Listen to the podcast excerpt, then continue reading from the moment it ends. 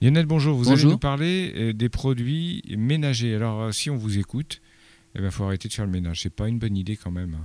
Ah, Peut-être finalement. hein. La principale caractéristique des produits ménagers, c'est d'être antibactérien. Hmm.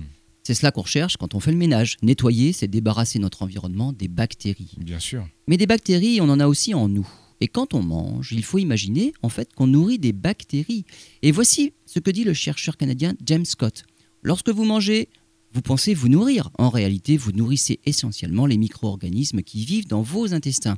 Et il ajoute Et ce que ces micro-organismes font de ces aliments influe sur la façon dont vous stockez par exemple le gras ou sur la façon dont fonctionne votre métabolisme.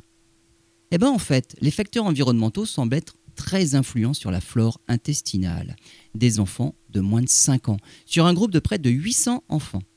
Les chercheurs ont étudié la flore intestinale dans les tout premiers mois de leur existence, puis à un an et à trois ans.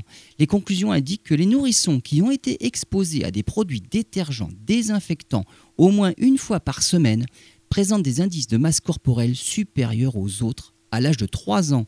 Leur flore intestinale contient moins de certaines bactéries et davantage d'autres, et notamment celles qui sont liées, chez les animaux, à des taux plus élevés de graisse corporelle.